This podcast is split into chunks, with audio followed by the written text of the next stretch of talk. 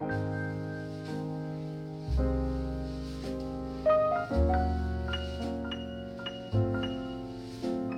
想呢，中国研究者啊，呃，一定要记住两件事情。一个呢是把当代中国放在中国历史的长河里头来研究；第二个，中国是从哪里来的？这历史是怎么演进的？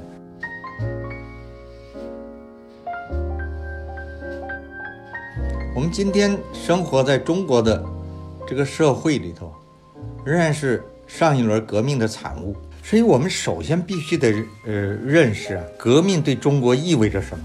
你不认识这个问题啊，你要想做好中国研究啊，我觉得这种可能性几乎是零。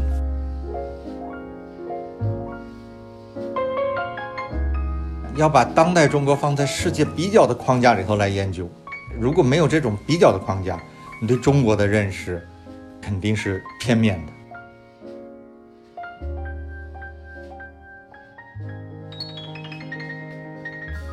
啊，大家好，欢迎参加我们这次的线上活动。呃，我是徐艺清，目前是斯坦福大学政治系的助理教授。今天很有幸请来了两位嘉宾来参加我们今天的活动。第一位嘉宾是姚洋老师，姚老师是我的硕士导师。啊，姚老师目前是北京大学国家发展研究院的院长。啊，他早期研究农村农业问题，呃，之后呢，在发展经济学、政治经济学和国际经济学领域都做出了很重要的贡献。在二零零八年和二零一四年，他两次获得了孙冶方经济科学奖。姚老师是我的硕士导师，我觉得一点不都不夸张的说，我做研究的一些基本功啊，是姚老师手把手教出来的啊。另一位嘉宾呢，是我的师姐，也是我们姚门的，是姚老师的学生啊，孙昂老师。孙杨老师毕业于布朗大学经济学系，目前是中国人民大学财政金融学院的教授，也是一本很有名的呃杂志叫《Journal of Development Economics》的副主编。姚老师为了这个今天的活动呢，专门准备了一个 talk，准备了 slides。那么我们今天这样安排，我们先请姚老师做一个演讲，演讲的题目是如何研究中国啊。然后呢，我和师姐，我和孙杨老师，呃，再就演讲的问题提问。然后呢，同学们、老师们有一些其他的问题呢，我们再转述给杨老师。好，那。非非常高兴啊，呃，接受这个呃易清这个呃邀请，来和大家做一次分享。呃，我今天呢也是易清提的这个题目啊，就是说怎么让中国学术走出去。那我把它改成一个更具体的题目，就是怎么研究中国。我是二十多年前这个回到国内做研究，那孙昂回来也是十十多年了。一晃就快十年了，然后易钦呢是在美国工作也很多年了，啊，呃，时间过得非常快。我记得我们呃一起做二零零六年调查，去调查农村选举的时候呢，原来都是学生，现在呢都做教授了。我们这个奋斗了十五年，总算我们的那篇文章啊，可能有点眉目，呃，可能能被这个 AER 接收。十五年的时间，呃。他们三个人呢，这是五个孩子都生出来了。呃，做研究呢是一件很漫长、很痛苦的事情啊。因为我们研究中国呢，我们首先要问：呃，为什么要研究中国？特别是对于那些做中国研究，但是呢又希望在国际上能够发表有影响的这样的学术研究呢？我觉得问这个问题呢是非常重要的。为什么要研究中国？那我想呢，只研究中国发生了什么呢，是远远不够的。我们知道呢，这个自打清代以来啊，中国的这社会科学研究还有人文科学研究啊，基本上没出什么理论。可能的一个原因呢，就是这个清朝这个文字狱啊，搞得大家呢不敢做理论研究了。直到明朝，我们还有人愿意做理论，可是清朝之后就没有了，因为文字狱。那学者们呢，就是去做考据。那这个传统呢，我们就接受下来了。所以你看，民国我们老说民国这个大师那个大师，其实呢，他们呢，只能说呢是知识的大师，不是理论家。所以民国没有留下来多少这个理论的东西。所以我们只研究中国发生了什么呀，是远远不够的。呃，我们既然立志要做经济学的研究或者政治学的研究，那一定呢要有一些理论的关怀。那第二个呢方面呢，就是把中国仅仅作为一个案例研究呢，也是不够的。我们当前啊，中国经济学界，我估计也包括政治学界，非常大的一个问题。过去二十年里头，我们在追赶、在学习国外的这种研究方法，那么在引进、消化、吸收的过程中呢，呃，我们不知不觉的呢，就会跟着国外的研究议题走。哎，国外呢发了什么文章？哎，我们赶紧想一想，在中国是不是呃有数据？我也跑个回归，对吧？哎，把中国做一个案例来研究，我觉得这远远不够的。而且演进到今天呢，我们的同学，呃，包括我们的博士生同学啊，就只想跑回归，不想做理论，因为这个跑回归，你拿中国的数据跑一跑，它容易发表啊。但是呢，这么走下去啊。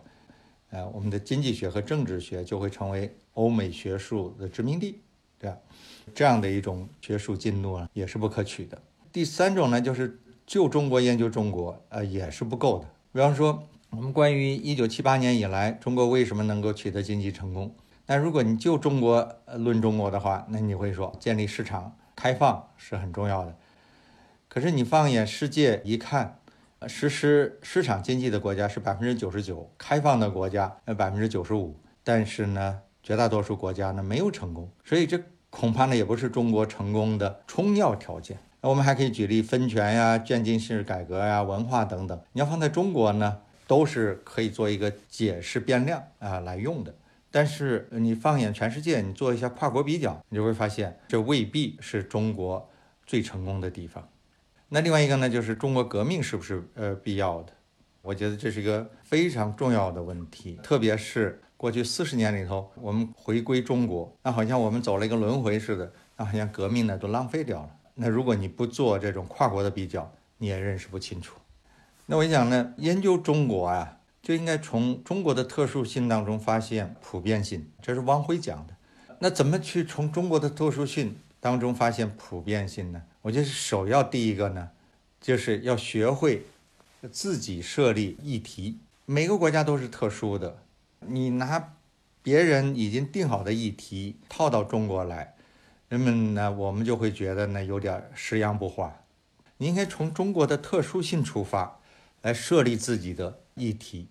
但是呢，你不能拘泥于这种特殊性，就这种特殊性来讨论这种特殊性。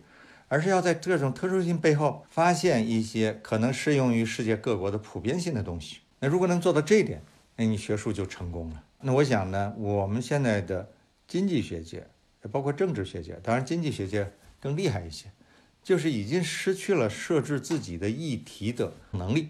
那我想呢，要我们要通过一段的时间呀，要把这个趋势呢要扭转过来，要学会设立自己的议题。就像林一夫老师说的，那中国是一座。金矿，你不能坐在这个金矿上，你去挖煤呀。那么要做出贡献，要发现这个普遍性来，就一定要有理论追求。这个当然很难，因为中国人啊不善于构建理论。刚才我说了，清代以降啊尤甚，特别呢是民国以来，还有包括我们过去的七十年，这种理论构建的能力呢都非常非常弱。当然了，这你你如果说远一点，可能跟中国人的这个。头脑的这个结构也有关系，因为中国人他就是重实用轻理论，那这是长期就是这样的。我看，而我们需要去改变。事实上呢，因为中国这个发展啊，是把其他国家可能是两百年的历程，它压缩到几十年里头，所以呢，我们在一生里头可以观察到别的国家的人无法观察的东西。所以从这个意义上讲呢，我们中国人来构造呃这个理论。是呃更容易的，因为你能把历史啊看得更清楚一些。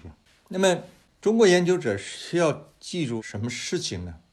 啊，我等会儿呢还是要从我自己思考还有自己这个研究，呃这个角度呢来和大家来讨论。因为这种抽象的说呢，没有多少直观的这个感受，对吧？我先把这个题目给点出来，然后呢我要讲一些我自己的一些这个思考，对吧？我想呢，中国研究者啊。呃，一定要记住两件事情，一个呢是把当代中国放在中国历史的长河里头来研究，啊，呃，搞清楚什么是中国，中国的政治、中国的文化、中国人的性格。过去这两百年间啊，事实上呢是一个西化的过程，包括中国共产党都是西风东渐的产物。我们往往时候会忘掉中国怎么去定义，我们的传统是什么。呃，但事实上你仔细去观察中国的现实，你会发现，中国这个逻辑呀，还是自己的这个逻辑，对啊。所以我们首先要搞清楚什么是中国。第二个，中国是从哪里来的？这历史是怎么演进的？我想呢，很多这个问题，特别搞政治学的话，那更要注意这一点。中国这个整个这个历史是怎么走过来的？特别是过去二百多年，比方说我们过去二百多年最大的事件，就是西方文明对中国化文明的冲击。那这是李鸿章说的“三千年未有之变局”，中国是怎么回应的？我们现在还在回应的过程中啊。当代的中国放在这种历史背景下来理解，你才能理解的透彻，否则你就看不清楚，而且呢，你也会有很多的呃疑惑。那第三个问题呢，就是中国要到哪里去？呃，是我们坚持中国模式呢，还是世界趋同呢，还是融合？你这个问题不想清楚呢，恐怕你学术研究啊也会受到呃影响。比方说，你相信这个福山所说的历史的终结。那你的这个研究会受到很大的影响。我们很多人是不自觉的被这种历史终结论所左右的，所以，我我想呢，这三问呢是人生三问，对吧？我是谁？我从哪里来？我要到哪里去？一个国家也是这样的。那第二方面呢，要把当代中国放在世界比较的框架里头来研究。如果没有这种比较的框架，你对中国的认识肯定是片面的。我们要想中国历史的演进是不是独特的？中国社会现代化道路是不是独特的？那中国的经验是不是能够总结出适用世界的这个理论？只有当你把中国放在这个世界的比较的框架里头啊，你才能呃回答这些问题。而且这个比较啊，不能仅把中国和西方进行比，这种比较啊是时空错乱，因为中国所处的阶段和西方所处的阶段它不一样。它西方工业化社会，它已经进入了后工业化社会了，后现代了。你看他们关注的问题，那不是我们关注的问题啊。他这个人的性别，他就可以列出十几种来。那中国人还就远远没到那个地步啊。我们比较的，呃，这个国家，只能是和我们发展程度相当的那些国家。这个很多人不接受的。我在国内的一些微信群里头讨论，他们就说：“你怎么净跟这些穷国比呀？”你咋不跟这个富国比一比啊？那你那个跟富国比，你这个比较你就时空错乱了。人家现代化早完成了，启蒙运动那那都三百年前都开始了。中国我们现在还在启蒙呢。我时常说说说句不好听的，我们中国人里头百分之七八十还生活在十九世纪，就他们的这个 mindset 来说，我们还在现代化，现代化还没完成呢。你去跟人家进入了后现代化社会的后工业化社会的国家去比。那这个比较，这个时空错乱了。只有你当跟我们发展程度比较相当的这些国家才去比，你才能把中国认识清楚。那么还有一方面呢，就是要做有影响力的研究。就大家说我发表在 A 一二，发表在 A A P S 二上，不就是有影响力啊？那未必。A A 一二呃 A P S 二上好多文章也没啥影响力。这以前我不太理解，后来我跟这个搞科学的人接触了一下。他说：“你看啊，这个 Nature 和 Science 啊，每年发表大概一千页的这个文章，在这一千页里头啊，百分之九十以上，九百多页，最后都会被人忘记的，能够记住的也就那一，顶多一百页，甚至可能就那十页的东西。呃，所以我觉得不能以发表的杂志来论，我们还要。”知道，因为特别是中美之争的这种时代里头啊，国外的很多这个杂志啊，他愿意呢把中国作为一个案例来研究，甚至呢列奇到中国这个列点奇，然后去发表，而不是真正的呢来理解中国。当然呢，你要从理解中国出发，然后呢去写文章去发表，这个难度呢是非常非常大，特别是在国际刊物上。呃，但我们不能因为这个原因，我们就不去做了，那就对不起我们自己呀。我们自己就是拿一点中国的数据跑点回归，然后发表在很好的杂志上，我们沾沾自喜吗？等你老了的时候，你突然发现我咋一事无成啊？所以要做有影响力的研究。什么叫有影响力的研究呢？学术前沿上的大问题，哎，当然大家可能说学术前沿上现在没大问题，都是小问题。那好，那你至少做学术前沿上的问题，哎，你做多了，你就会有影响力了。还有中国面临的大问题。中国现在问题一大堆，抽象能够抽象出来作为学术问题来研究的，呃，这样的问题也是非常非常多的。那如果我们能把两者都结合起来，那当然呢是最好的这种中国研究。下面呢，呃，我就谈一下呢最近的我的一些思考，然后呢也讲一下我和我的这个合作者，特别主要呢是和我的这个学生们合作的，呃一些研究的一些心得吧。我着重要讲的就是如何认识中国革命，为什么要从中国革命谈起？上世纪九十年代有一股思潮叫做告别革命，刘刘在富、李泽厚他们提出来告别革命，就是革命时代已经过去了。我同意，就是说革命的时代过去了，但不等于呢革命的影响结束了。革命的影响，呃，仍在。官方的主流意识形态仍然在使用革命的话语体系。我们今天生活在中国的这个社会里头，仍然是上一轮革命的产物。所以我们首先必须得呃认识啊，革命对中国意味着什么。你不认识这个问题啊，你要想做好中国研究啊。我觉得这种可能性几乎是零，你顶多就是摸了一棵小树，你没有看清楚这片林子。我非常赞同对做学问的一种比喻，做学问就是进了树林，呃，你一开始呢，先学怎么去认识这些树木，然后呢，你一棵树一棵树去摸，哎，摸了之后，你觉得我想我能理解这些树了，然后你再爬山往山上走，然后你往下一看呀，我认识到这片林子了，然后呢，你再往上走，然后呢。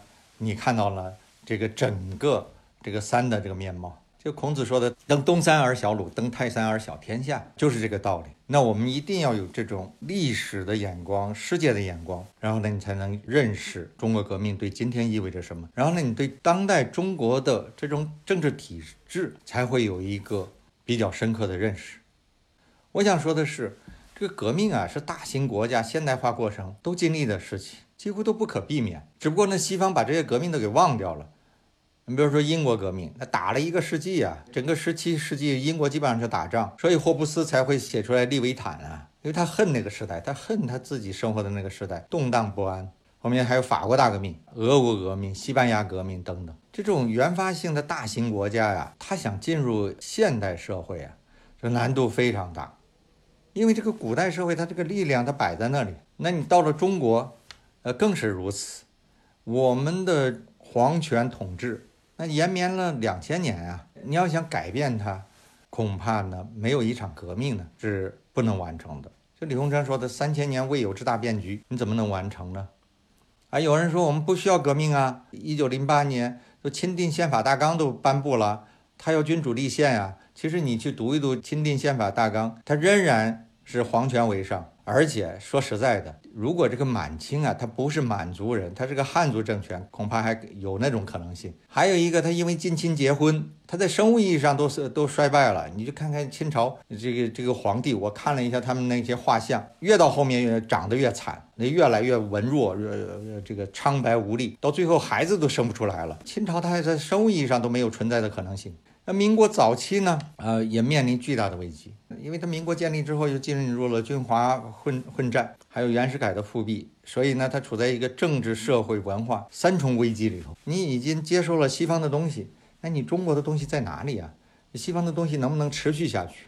有一个巨大一个问号。所以在这个背景下呀，我们来理解中国共产党过去这百年啊，我觉得呢是非常有必要的。大家一定要知道，在这个十九世纪末、二十世纪初，中国包括日本最流行的社会科学学说是社会达尔文主义。我要多说一点呢，就是这个日本人啊，他是对这个肤色啊是非常敏感的，因为日本人他这个呃他是黄肤色，然后呢身材又比较矮，他又首先开放，然后见到白人之后，人家长得那么白，人家长得那么漂亮，那么伟岸，日本人非常的自卑。中国人的烦恼在对于肤色呢，可能没有那么大的感觉。日本人感觉特别强烈，所以日本明治维新之后，他最流行的学说就是社会达尔文主义。所以到了一九零五年的时候，他打日俄战争，他战胜了俄国。他说这是黄种人的胜利，因为中国啊被人家日本给打败了，所以中国呢也呃很容易呢就接受了这样的呃日本流传过来的这种社会达尔文主义。社会达尔文主义是什么意思？就是你这个中国啊，不能再受人欺负了呀，不能这么这个孱弱呀，那你得要找到解决方案。孙中山先生呢提出三民主义，民族、民权、民生。他认为呢，我们不需要革命，我们不需要一场文化革命，不需要一场社会革命。啊，蒋介石甚至民权都都给抛弃了。他这个二七年，我们叫他这个四一二政变之后，对吧？他自己变成一个独裁政权。那么，中国共产党诞生呢，和俄国革命呢是。息息相关，对吧？这毛泽东说的十月革命，呃，一声炮响给中国送来了马克思列宁主义，这一点都没错。林玉生，这是研究五四的一个权威了，我们威斯康星大学的历史学教授。他说呢，在五四前后啊，激进的中国知识分子试图找到建立强大的中国的整体性解决方案。你试了好多什么无政府主义、什么共享社会主义这些。都不行，不是整体性的解决方案。那苏俄革命呢，给中国做了一个榜样。我们要有一个整体性的解决方案。那共产党就是在这个背景下诞生的。他从一开始呢，就要想呢学苏俄，通过阶级斗争完成中国政治、社会、文化和经济革命。啊，按照这个白话来说，就反帝反封建。反帝就是你要独立，反封建就是要进行这个政治、文化、经济革命。这个和孙中山是很不一样的。孙中山觉得呢。中国没有阶级，中国就不需要搞阶级斗争，对吧？没有革命的这个土壤。但是呢，共产党呢是坚持这个。当然呢，后面呢出现了李泽厚所谓的这个救亡与启蒙的双重变奏，救亡压倒启蒙，或者说救亡压倒了革命，因为这个日本人的这个入侵。那么，中国共产党这前三十年。他完成了什么呢？他就完成了反帝的任务。那从长期历史来看呢，中华民族的伟大复兴啊，它不是始于一九七八年，它是始于一九四九年。这张图呢是呃这个 Angus Madison 啊做的的这个一幅图，我是从他的世界千年经济增长里头抽出来的一张图。那很明显呢，中国的重新崛起，中国的人均收入的重新增长，是从一九四九年开始的。那么我想呢，跟这个反帝的任务成功，中国重新统一，那么进入一个相对和平的时代，可以发展，这个呢是非常有关系的。那么建国之后头三十年做了什么？我个人觉得呢，是照搬这个，也套用李泽厚的说法啊，是革命与建设的双重奏。那革命革什么呢？我们看打破旧有的土地关系。有人说这个中国的土地分配啊。在过去啊，呃，经济系数呃并不大，那看你怎么度量。反正我读了一下三十年代这个杨汉生他们的调查，就是资源委员会的调查，那那种土地关系还是非常紧张的。在北方地区，虽然自耕农比较多，但是呢，雇农也很多。那么在南方地区呢，佃农占到了将近百分之五十。当然呢，你可以说呢，佃农他拥有了所谓的填表权，呃，但你仍然是佃农。那通过土改。那么打破了这种旧有的土地关系，当然呢，后来又有了公社化。公社化呢，其实是和这个工业化呢是相关的。你要搞工业化，你要从农村汲取这个资本，独家独户的这种生产呢，它不适合。你把大家组织到这个公社里头呢，它容易呢对农业进行这个汲取。那么第二方面呢，妇女解放。呃，直到今天，中国的这个妇女劳动参与率仍然大大高于世界平均水平。七普的数据还没有出来啊，六普的数据呢，我们的妇女劳动参与率呢是百分之六十四，世界平均水平百分之五十。我估计七七普出来之后呢，中呃妇女劳动参与率会再降一点，但呃百分之六十左右应该还是会有的。这个有时候呢我们不觉察，但是外国人呢。他会觉察到，我有一位这个印度的朋友啊，大胡子，十多年前啊，那时候还没高铁，他说我要坐火车，他坐在软包里头。那这个列车员呢，一女孩就非常新奇，哎，说这个这个人很有意思。那等火车一开动呢，他就进入人家的这个包厢，一屁股坐下来，面对着人家就开始跟人家聊天我那印度朋友说，I was amazed, amazed, amazed 的什么呢？首先第一，你们中国这么平等啊，他一个列车员能进到我的包厢里头来。其次，他还是个女孩。他一点不怯，在中国，但是这我们觉得这个没啥呀。可是，在印度，这是一个奇迹。普及教育，我这没时间去讲啊。我们用北大 CLPS 的数据做过，从一九三零年，我们看到上世纪九十年代出生的人，你要看这个教育流动性啊，流动性最大的就是五十年代出生的那批人。现在中国的教育流动性基本上回到上世纪三十年代去了，打破旧有的社会关系，这个也是非常重要的。我们那时候提出来所谓的培养社会主义新人，以同志关系代替旧有的地缘和血缘关系。福山说过，呃，他在这个政治秩序的起源里头说过，打破血缘关系是现代化的必经之路。他认为中国最后落后了，中国我们首先建立了一个几乎现代化的这个国家治理体系，呃，我们在秦朝就建立了。但为什么中国就没有进入一个现代社会呢？他说这个血缘关系啊一直统治着中国，所以中国就没有办法进入现代社会。尽管我们当时是以一种所谓的马克思主义的这种同志关系、共产主义的同志关系来试图来代替旧有的地缘和血缘关系，但是它的目标是现代性的，它是一种同志关系，是一种陌生人之间的关系；地缘关系、血缘关系是这种熟人的关系。现代社会是个生人社会，直到今天，我们仍然没有建立起一种生人基础上的社会关系。那么这都那我我也非常 amazed。其实我们这个革命啊，这么多年，其实国民党之间也互称同志，孙中山那个年代也是互称同志。我们互称同志了一百年，可是直到今天，我们这个地缘关系、血缘关系还是没有完全打破。这个是说明了三千年未有之变局啊，难啊！哎，我们仍然在现代化的路上，还要告别旧文化，创建社会主义新文化。也许你会说，新文化未必是合意的，但是呢，我们打开了吸收西方文化的这个大门。在线上听的恐怕都是年轻人，可能没有看过这个芭蕾舞剧啊，《红色娘子军》。如果你看了之后啊，你会觉得 amazed。为什么？这是江青搞的，他用这个最西方的东西，芭蕾舞，宫廷的西方宫廷的东西，芭蕾舞。来表现最革命的、最草根的革命的一种这种戏剧，《红色娘子军》、海南岛的女红军连，绝大多数人不识字，但是他们跳芭蕾舞。我想，历史学家、未来的历史学家，五百年、一千年之后的历史学家，在写这段历史的时候，他们恐怕和我们写的会不一样。我并不是说说那个时代就是呃一个合一的时代，但是它打开了一扇门。到了八十年代呢，我们开始这个新启蒙，那明显呢是对五四新文化运动的一种延续。那么在经济方面呢，就是奠定这个工业化的基础。刚才说了，这个农村的公社化是为了快速实现工业化。其实城市的所谓的社会主义改造啊，也是这个目的。所以我叫它呢革命与建设的双重奏。我有一个这个博士呃生，这个尤五月，他在做这个。新中国史，我就跟他说：“我说你要研究这个新中国史啊，一定要记住它是革命与建设的双双重奏。你怎么把这个反映出来？一九七九年至今呢？事实上呢，是中国共产党回归中国的这四十年。回归中国哲学务实主义，中国人最大的性格就是务实主义，其他都是云里雾里的。我觉得都是这些学者们、文人们造出来的。中国人最大的特点就是务实主义，务实，生活在世俗社会，没有什么超越世俗社会的这种理想，也不问这些困难的问题。像我刚才这个人生三问，中国人根本就不问这个东西。回归中国政治，贤能主义，我们先相信贤贤能。这个贤能的东西啊，是在中国人的这个 blood 里头。回归中国经济，市场经济。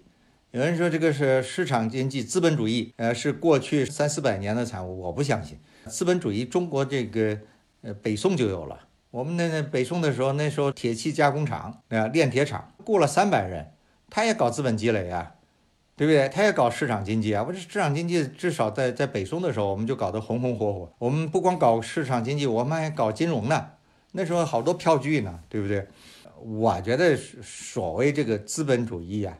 你要说它这个新的地方呢，其实就是技术突破，有了蒸汽机，它也可以来进行社会化的大生产，这是呃最重要的这个差别。其他就是一个过程。你看，革命是一条弯路吗？问这个问题呢，是因为如果说过去四十年我们回归中国了，那干嘛要革命呢？那我想说的呢，停留在三民主义上，恐怕呢无法短期内改变中国。这里呢做一点国际比较呢，是让我们看得更加清楚。那些没有发生革命的国家，现代化道路都很艰辛。呃，菲律宾是一个典型的例子。大家可能说，这个菲你跟菲律宾比，菲律宾比我们穷啊。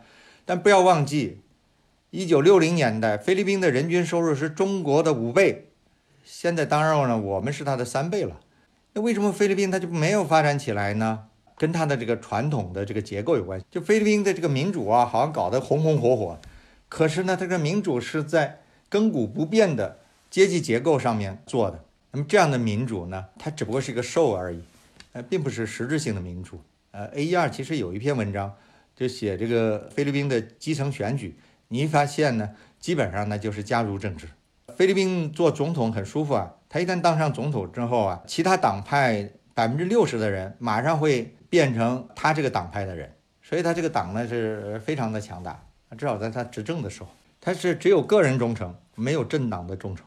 那好，讲到这些呢，我想呢，最后一一个问题就是，对于我们做中国经济学还有政治学的研究有什么意义？我现在我们应该呢关注两个大的问题，一个大型国家的现代化实业，我们三千年未有之大变局是怎么发生的？革命的现代化价值在哪里？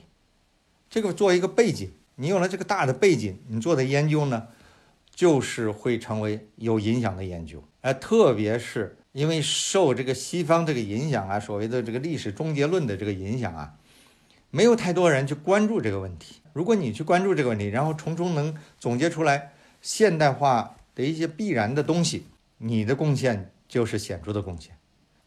那第二方面要关注中国传统的当代意义。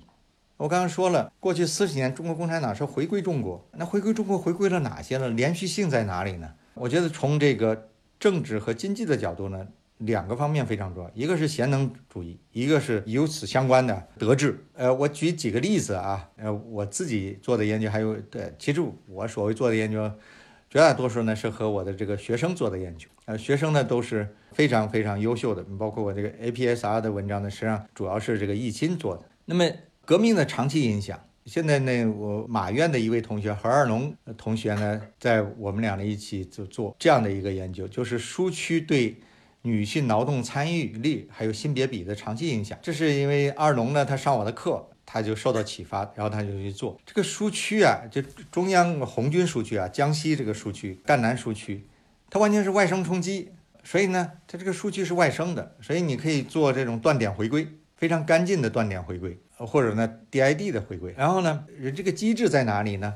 就是因为苏区啊，它一直在扩红。特别是到了第四次反围剿、第五次反围剿，这个兵员损失太多了，这个扩红扩得厉害。那扩红呢，劳动力就紧张，所以中央苏区呢就没办法，就是让女性参与劳动。你想那时候的女性都是小脚啊、缠脚啊，那让他们放脚，然后他们的下地干活。这个江西那地方都是种水稻，那下地干活那个活很重的呀。那女性呢要要去呃参与，这样女性在参与劳劳动之后呢，她的经济地位就提高。这样呢，性别比长期来说呢就会改善。直到今天呢，劳动参与率呢在苏区呢比周边各个县呢还要高。那么这个问题呢是一个很具体的问题，而且呢，我个人感觉就二农做的这个研究呢是非常干净的一个 identification，但是呢，它背后有一个大的这个背景，就是革命对中国意味着什么。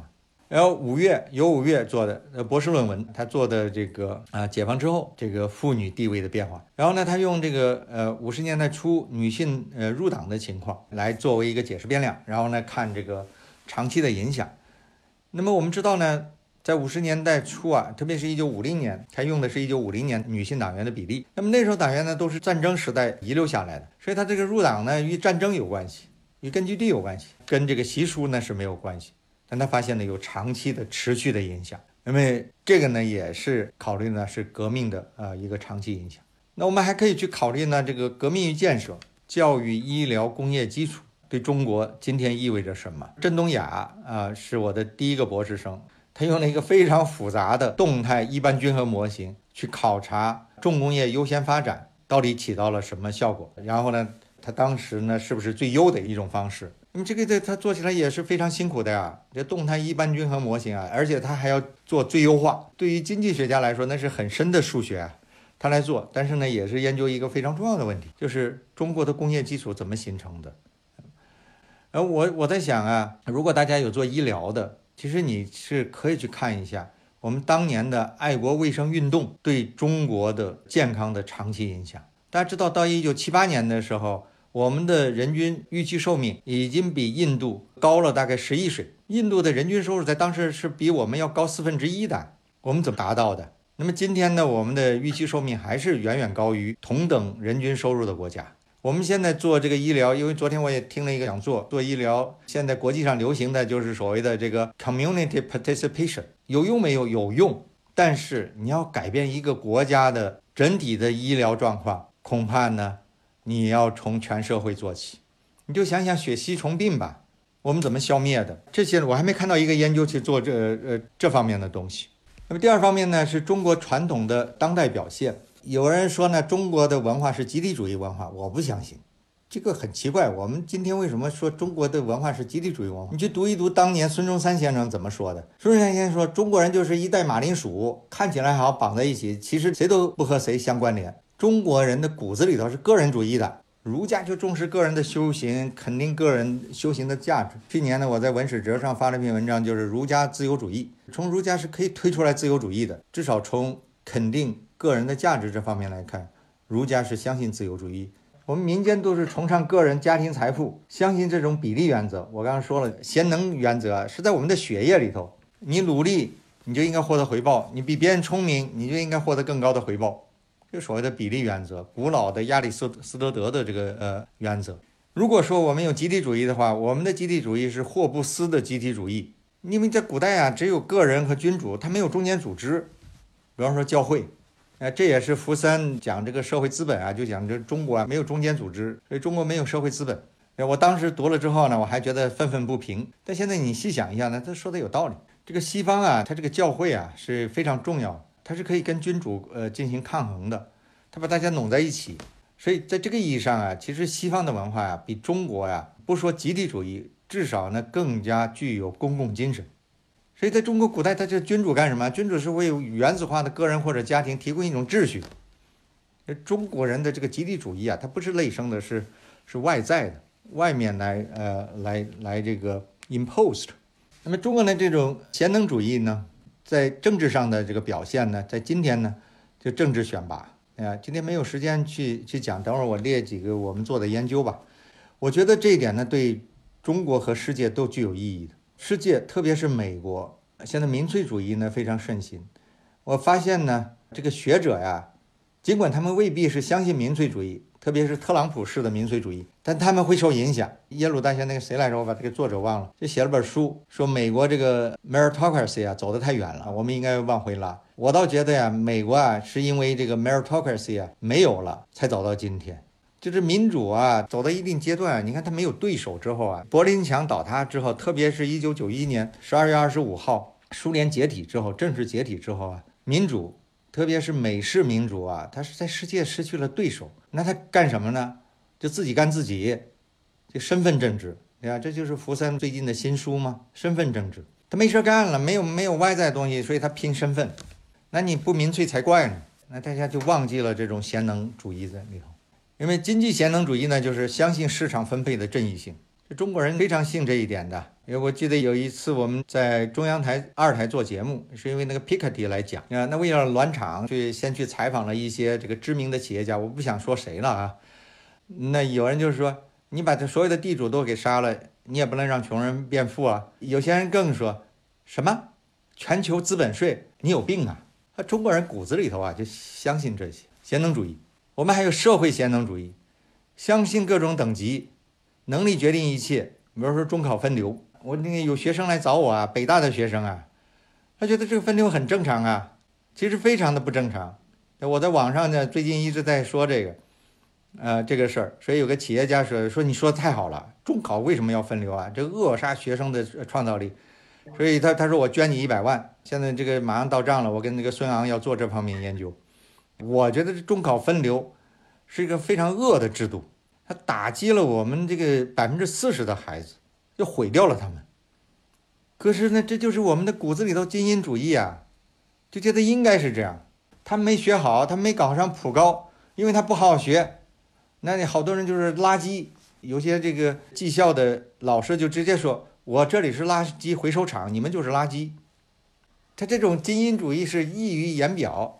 而且呢，不但于呢在公共场合把这说出来，所以中国啊这种贤能主义的这东西啊，很接近社会达尔文主义。为什么这个社会达尔文主义它一它这个中国这么盛行啊？有这方面的原因。我们呢是强调这个德治，自由主义政府呢强调法治。因为勒克的自由主义政府，他是说政府是公民自愿联合起来的。那纽带什么？就是法治。但我们经济学家呢也知道，法治是不完备的。哈特因为这个得了诺贝尔奖。那你怎么办呢？你还得要有德治啊，你还得要靠人啊，人力资本可能还是重要的。所以呢，去年呢，我和一个合作者完成一本书，叫《儒家政治》，那我们从儒家人心论出发，来推导出儒家政治。没时间去展开讲啊，我就是想说呢，为什么德治在中国能够生根，然后发芽、成长起来？那就是因为呢，呃，儒家相信人性是多样的、流变的、可塑的，人性不是一成不变的。那你照着这个思路讲下去，那只有那些自我修行比较好的、能力比较强的人，他才能够胜任比较高的职位。然后呢，这样呢，他可以实施德治，他能克服官员拥有太多自由裁量权的这种弱点。特朗普不上台呀，我们不知道美国总统竟然有那么多的自由裁量权。过去的美国总统就是因为他德行比较高啊，他自己约束自己。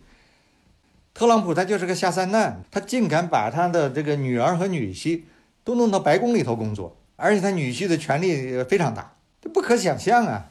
那最后呢，我就呃，我把我们做的这个工作，如果要说在学术上面呢，就把它概括为对政治人力资本的呃研究。第二，如果我们相信人力资本对一个国家的发展非常有用的话，那为什么我们不考察官员的人力资本呢？我们把这种人力资本叫政治人力资本。那么这起始于呢，我和这个张牧阳《Journal of Economic Growth》那篇文章。呃，牧阳呢，他这个把这个劳动经济学的一些方法给借用过来。来测度官员的能力。那么接下来我们又写了其他一些文章，比如说天阳还有牧羊一起合作结协议的那篇文章。那我们就发现呢，能力越强的人呢，他越不太可能呢实施一些机会主义的政策。那么二零二零这篇文章呢，是我们一篇中文文章发表在季刊上面，用我们的数据啊做了一个二十多年的中国官员的培养、选拔还有升迁的一个描述。下面这篇章 Markets Price Partitions 是我和两位博士生一起完成的，我们现在还在改，也是蛮有意思。我们发现呢，城投在市场上啊是能够认知到市长的能力，而且呢对市长的能力呢是给予一定的奖励的。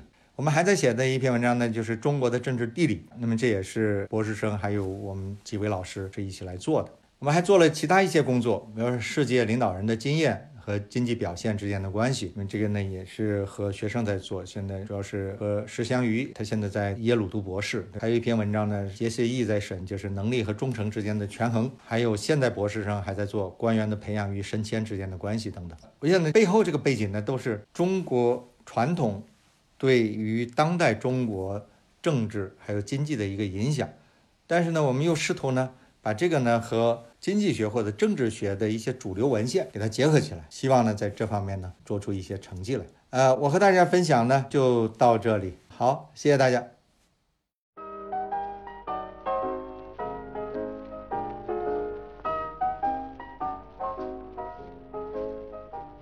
我也是这个做研究启蒙于姚老师 的指导，在读硕士的时候，姚老师带我做了一篇因病致贫的文章，就是呃家庭里边家户主要的劳动力受到了这个健康冲击的影响，导致了这个家里面的小朋友后来这个上学就受到影响。然后呢，这个研究呢也是一直指导我做了后面的各种的发展经济学的研究。然后我一直在跟我学生说的时候说，这个有路径依赖的，就是你一开始做的这个研究会对后面有特别大的影响。我也是跟姚老师做研究开始，就对中国的很多问题，包括是农村的问题，就有特别强烈的兴趣。包括我后面做的很多很多的文章，也都是关于这个中国农村家庭户里面的同住啊、家庭资源安排啊、还有性别选择啊、夫妻关系啊 等等一系列的这个这个文章。所以呢，今天也借这个机会问一下姚老师，您觉得中国农村现在这个问题里面最大的、最重要的问题，您觉得是什么呢？嗯，但如果说你要说具有世界意义的问题，当然是中国农村的工业化，嗯，这是第一位的。因为这个中国是非常特殊的，很多国家也希望来学中国，但都学不来。但是呢，研究这个呢，我觉得呢，跟你研究的领域其实是可以挂钩的，就是中国的这个人力资本的积累。因为我读一些文献，特别是外国人做中国研究，他们的视角和我们不一样。你比如说，我们研究中国农村工业化，我们就会去研究资本积累啊这些东西。他们呢就会说，这可能跟中国的人力资本积累有关系。比如说小农经济，你想一个小一个农民啊，他其实就在 run 一个小企业，一个 business。他从作物选择到管理作物，最后还要选择机会，什么时候把这个产品卖出去，这需要大量的经验，就是人力资本。那么国外的学者呢，他认为呢，这个其实是非常重要的。还有呢，中国的土地关系，至少在早期也帮了忙。土地都是每个人都拥有的，所以呢，到乡镇企业去工作，他完全可以不放弃土地。所以乡镇企业就讲，你这个已经有土地嘛，所以我不需要给你付那么高工资。所以中国的工业化就很便宜，这个其实是跟跟人力资本是可以连接起来。当然呢，现在中国农村工业化这个过程都完成了，要说这个新的研究呢，我觉得还是农村教育最重要。怎么提高农村的教育水平？这大概是全世界面临的难题。发展中国家，特别你像非洲那些国家，那孩子们都要走一两个小时才能到学校里头。这些问题呢，恐怕呢还是我们今天面临的全世界性的问题。就是刚才姚老师也说了，就是我们可能要从那个大的问题出发，而不是说我们只跑一个回归哈。然后也是我做研究的一个困惑吧。我觉得就是什么文章是比较容易讨喜的发表出来的，它可能就是我们从一个。比较能够接受的自然实验出发，然后刚才您也提到了，就是租区的扩红带来的劳动力供给的短缺口，就是我们可能就是总是想从一个 clean 的一个 y x 变量，把什么东西一个比较 clean 放在 x 右手边，然后呢再把一个重要的东西放在左手边，然后这样的话，我们跑出来至少是不会被 referee 给拒掉。然后至于这里面呢，能讲出一个什么样的故事呢？可能就要看运气了。但是好多时候，有的时候像您说的，如果我们是 target 一个非常重要的问题，那我们可能其实是从一个故事来出发的。但是从一个故事出发呢，那就面临一个困境，就说啊，在这讲这个故事的过程中，我们有可能找不到那么好的 x，虽然我们的 y 是非常 significant 的 y。那您在指导学生或者找研究题目的过程中，您怎么处理这个问题呢？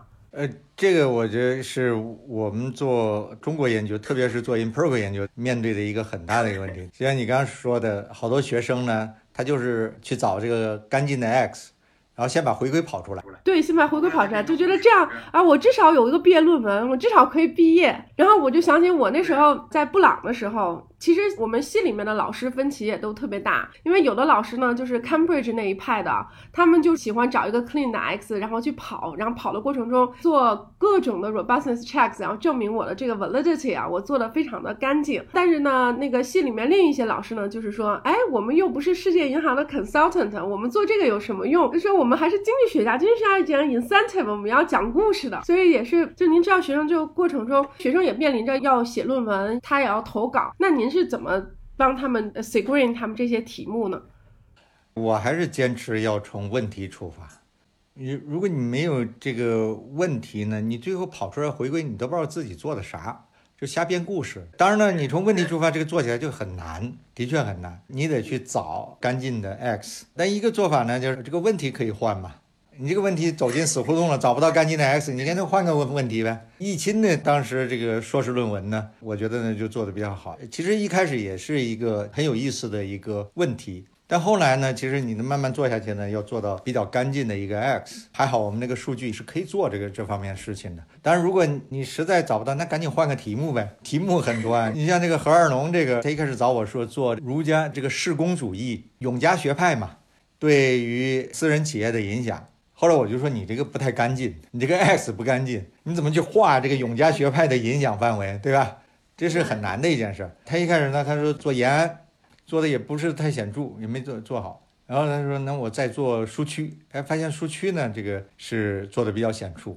那可能呢，就是因为数据这个扩红造成的。这扩红的的确确呢，它是个很显著的事件。而且我让他找出来了苏区的这个烈士名录。你发现这个烈士越多的地方，到了今天，女性的地位就越高。呃，就这都有个机制。呃，你为什么在延安做不出来？因为延安它没有面临这样的劳动力短缺的问题，苏区它的的确确面临劳动力短缺的问题，而且它会延续很长的时间。你一旦这个壮劳力没了，那女性就可能下地干活要一二十年，你才能恢复这个劳动力嘛。这样呢，她慢慢摸索，她总是呢能够找到呢比较干净的 X。我觉得这样做出来的文章呢才更有价值嘛。是，还是要鼓励大家都去找这个重要的问题、有趣的渠道。对啊，你是可以找到。比方说我们现在要做的分流的问题，非常显著的世界意义的问题，对不对？其实是有数据的，我们能够把这些数据找到，我们做一个断点回归，那又 clean，然后又有意义，对吧？对，是。杨老师，我再就您的这个演讲啊，再问两个问题。我觉得您这个演讲其实是给大家用您的这个研究举了很多例子，就是什么样的是您认为重要的，比如说革命、革命的影响，比如说社会结构平等的影响，您长期都都坚持，比如说现代化的影响、文化的影响和政治组织的影响，这些议题呢，可能是。用中国的经验去看这些问题有普世的意义，而在西方语境下面，他们没有那么重视。这个我理解了。呃，我现在有两个这个可能呃年轻的朋友们比较关心的问题，一个是就是方法论的问题。您是不是同意说主流经济学的方法仍然是可靠的？我们应该就是接着用这这套方法论去，包括理论上的，包括 empirical 的。从您的研究当中，当然还是能够和西方的主流经济学对话的。这是第一个问题，当然，但是现在有一些争论。第二个问题就是，我记得您以前也说过，这个研究是不可能价值完全价值中立的，你是有一个视角去想问题、提出问题，然后回答问题的。但是对我们年轻人来说，很多时候会把握不住，对吧？就是看着什么东西比较流行、比较 fashionable，就去追那个潮流。就您一开始也说了，想说一个什么事情，想说一个什么故事，想设置什么议题，就漂移了。啊，您您怎么看这两个小问题？对，关于第一个问题，就是经济学方法论，我觉得呢还是必要的。我们经济学的这套方法论啊，它是一个非常严谨的体系，这个是经济学啊和其他社会科学很不同的地方。包括你去学了经济学，又去学政治学，你发现政治学很多现在就开始借鉴经济学东西，有些这个政治学系。要求博士生听经济系的课，三高里头至少你要把博弈论给听了，说明呢经济学这套方法呢是很好用的。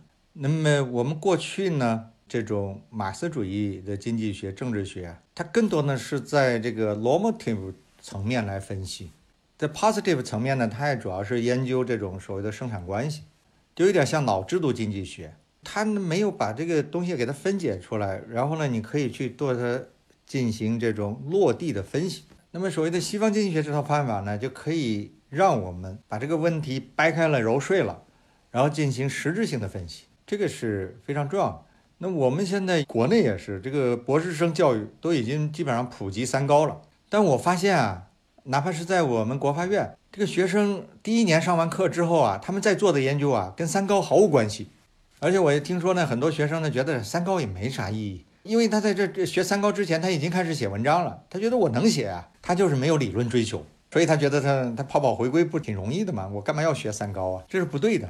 三高给我们提供了一个框架，告诉你怎么去思考问题。第二个问题呢，就是这个选题的问题。呃，我是相信这个阿马蒂亚森的。阿马蒂亚森说，这个选题一定是带有意识形态的。就像我和孙航愿意去研究这个分流的问题，因为孙航现在就被煎熬。我也恨这套制度，这就是我们的意识形态啊！如果我们不恨这套制度，我们不可能去研究这个问题，对吧？觉得这个很很理所当然的，就应该分流，对不对？这就我们意识形态啊！但是你要去研究，对不起，你得要 scientific，你不能胡乱的 cherry picking，对你有利的数据你拿来，对你没利的你不你不用，呃，更不能说你去编造数据。所以，其实我跟孙杨去研究，我们其实。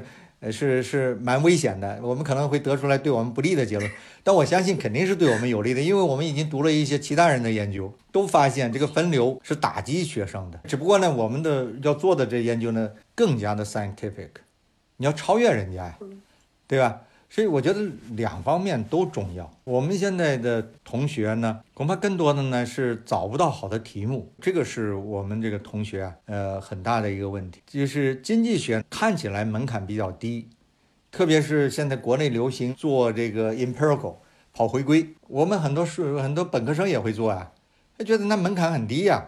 但事实上，经济学门槛是非常高的，很多人没有意识到这一点。呃，我们很多这个年轻的学生啊。他其实经济学没有入门，什么意思呢？他就是没有产生一个从现实中把问题抽象出来，成为一个经济学问题的这样的一个能力。他没有过这个关，你没有过这个关，你永远都是跑回归。你只有过了这个关之后，你才上升到一个理论层面，呃，我这里说的理论不是说一定你写一个 model，所以理论就是一个体系，对吧？你形成了自己的一套这个体系，你可以永远做 empirical，但是呢，你有一套体系。就像这今年得奖的那个 angris 他有自己一套体系啊，他那从他从来不写 model，他就是 empirical，他能得诺贝尔奖。所以我想我们的呃年轻学生，还有包括我们年轻老师啊，得有这种追求。呃，是这条路如果照这条路去走，难度很大，但是只要你努力，还是能走通的。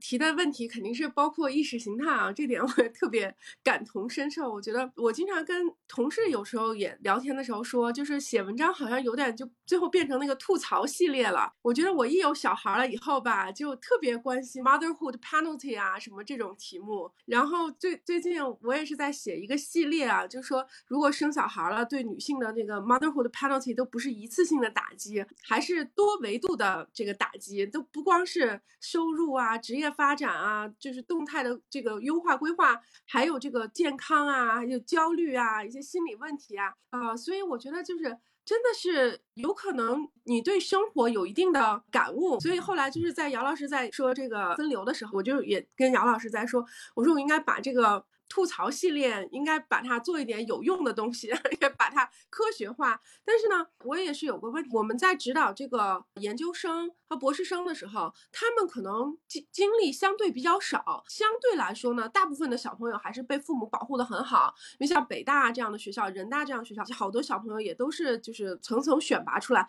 都不容有失。就是你中间除了学习，你都不能干别的。所以这使得我们的学生他其实对于这个理解的。就感受的能力，我觉得相对来说稍微缺乏一些啊。那这个怎么来引导他们呢？哎，我再补充一下题，比如说怎么去平衡读教材、看论文和中或从其他的历史、政治、哲学、社会文献当中去获得这种问题意识，这对这是联系在一块儿的问题。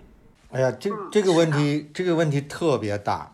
呃，我我也我这个这个做院长啊，其实这也是困惑我的问题。这 这是个中国教育的呀一个很大的一个问题，就是我们的学生啊，现在叫做卷，对吧？内卷，特别是你看我们国发院也有本科项目，我们的本科项目在北大的 reputation 就是卷。你要上上国发院的本科，那你就准备卷去吧，就竞争，怎么去给大家呢？这个把这个竞争压力降下来。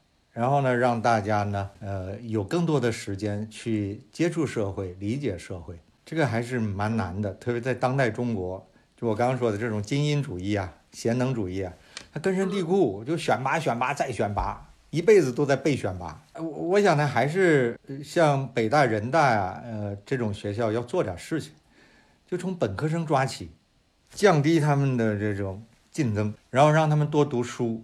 读乱七八糟的书，然后进行一种人文教育，我就感觉啊，就是复旦的同学呢，在这方面呢，就就是好像好一些。反反正我的感觉啊，就是复复旦的同学他他因为我我知道这个特别经济学院，复旦经济学院他他们的教学的就是宽口径。你看复旦的同学呢，你要比数学呢什么呢，他比不过北大和清华的，但是比这种综合的理解能力呢，他往往超越了这个北大清华的。这可能跟本就是复旦的本科的教教育也是有关。我看疫情在校，因为疫情可以说说复旦的本科教育啊。实际上是我们当时比较闲，就是那个课程比较容易应付，然后大家就去听其他的课，其他系的课。这实际上就是就就就是最后就养成，你看这个复旦的同学，他就思路比较开阔，这个是重要的。我总是觉得本科啊，特别至少是好学校的本科啊，呃，应该是这样的。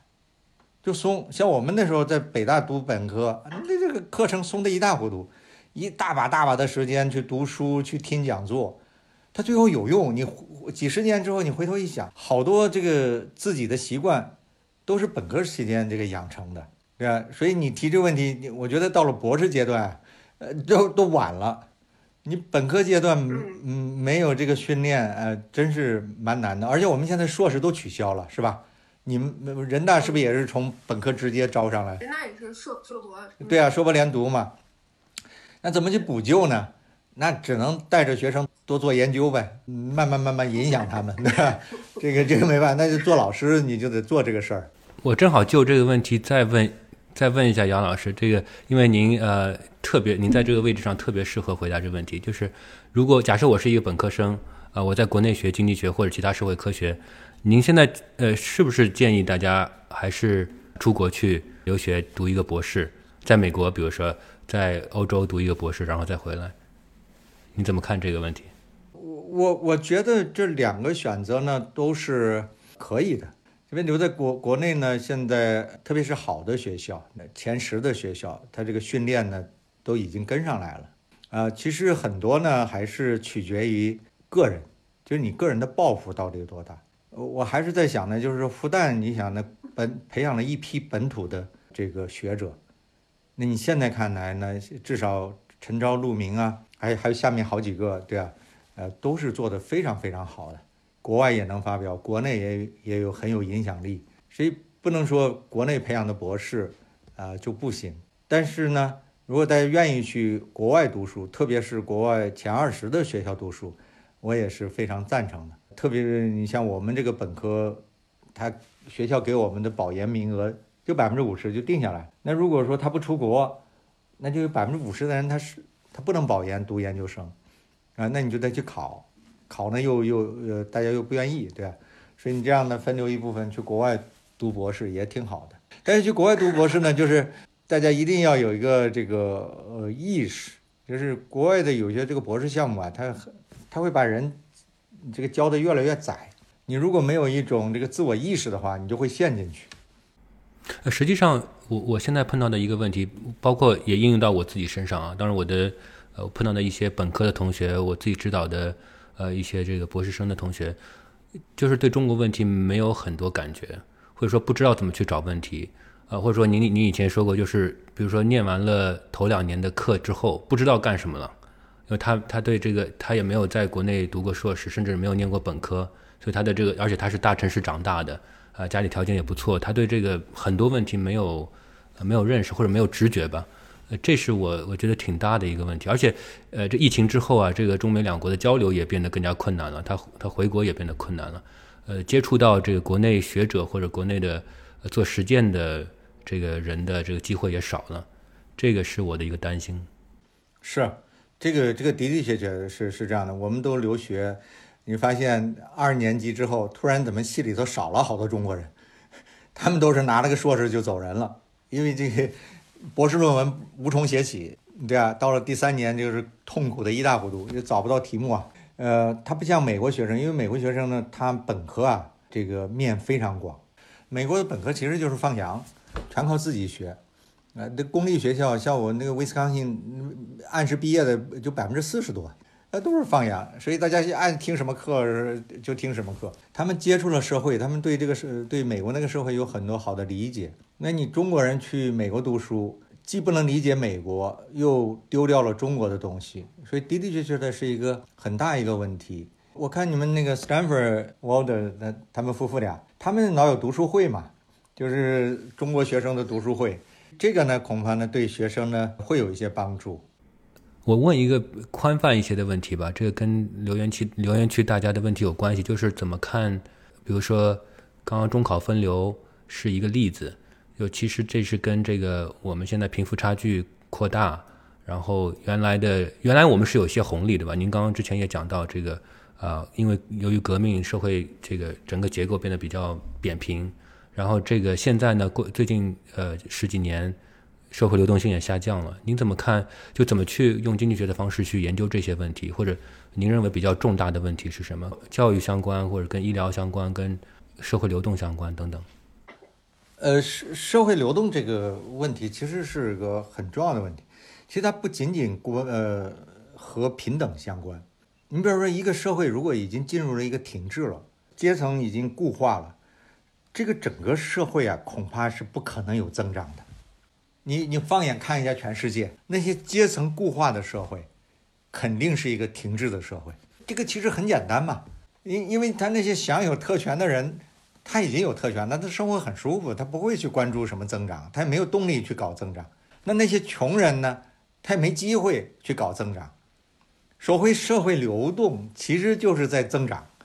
你可以写个模型的，因为你你 你学的知识也不同了，你这个新的生产力出来了，对吧？那当然了，你有了社会流动，你其实就是有了经济增长，对不对？我们呃老老讲这个日本啊，说你看人家那个工匠精神，人家一个小饭馆儿，呃，一百年那那个菜谱都没变，就两张桌子，你看人家多棒啊！可是你反过来想，那就是日本停滞的表现。它一百年菜谱都没变，那说明这个就这个小餐馆来说，它一百年都没有技术进步，没有阶层流动，它站在那位置，它它永远在那里。那中国的餐馆三年就死一批，那新的上来的餐馆肯定比原来的餐馆要好啊，这不就是阶层流动吗？在流动吗？流动就有增长嘛。这些问题呢，我觉得呢。都是可以去好好去研究的，但是我们没有多少人呢去做这种深入的研究。呃，我我曾经和那个我一个学生胡志安呃说过，因为我们一起看的数据啊，就是这个五十年这个六十年的这个大反转啊，就社会流动的，至少是教育这个代际流动的大反转，到底什么原因造成的？特别是这个呃六零年之后出生的人的这个流动性下降是怎么造成的？市场你也不完全吧，还有家庭，还有这个经济增长，可能都是原因，值得好好去研究一下。我现在看到这个所谓的教育流动，也就一篇文章，对啊，发表在 AJ Applied 上吧，就描述这个教育的代际流动。但是这个代际流动怎么产生的呢？嗯，还没有很好的研究出来。嗯。好的，那么时间关系，我们今天活动就呃大致到这边。特别感谢姚老师呃这么精彩的讲座，也感谢孙昂老师、孙昂师姐，我也非常感谢这个各位听友的参与啊！我再次谢谢姚老师，非常非常谢谢您的时间，我知道您非常非常忙。好，谢谢谢谢谢谢一心，谢谢孙昂，谢谢姚老师，OK，好，谢谢一心，谢谢姚老师，好，好，再见。